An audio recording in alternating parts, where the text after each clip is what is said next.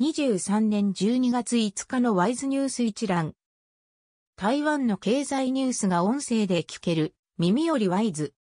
こちらではトップニュースとその他ニュースのタイトルをまとめてお届けします。トップニュースは、高尾市の大立百貨、無印良品とドンキ大型店オープン。高尾市全近区の百貨店、大立百貨で今日5日、生活雑貨、日用品の無印良品が台湾最大規模の旗艦店をオープンした。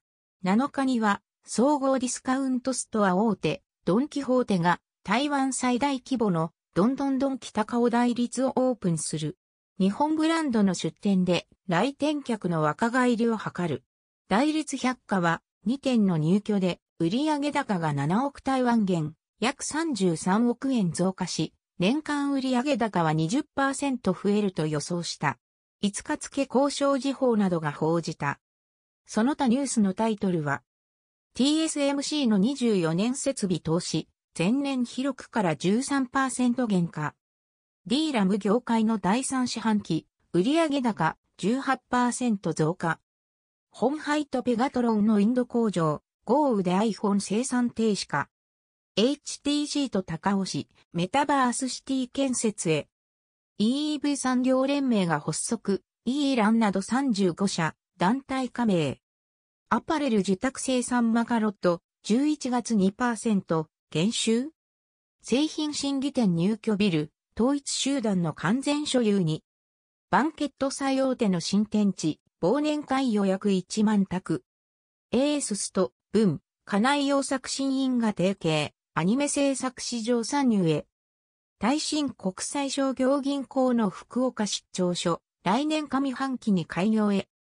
グリーンドーン融資額、1兆元を突破。バラ積み線運賃が高騰、来年第2四半期まで上昇へ。海運の輸送能力過剰、26年に解消化。用水路利用の太陽光発電中止、水力発電などで代替。台湾でのカーボン排出権売却、外国企業に20%の法人税。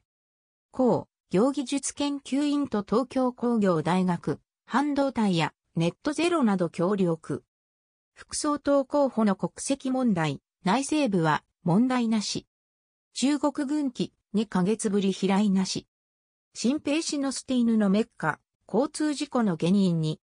以上ニュース全文は会員入会後にお聞きいただけます。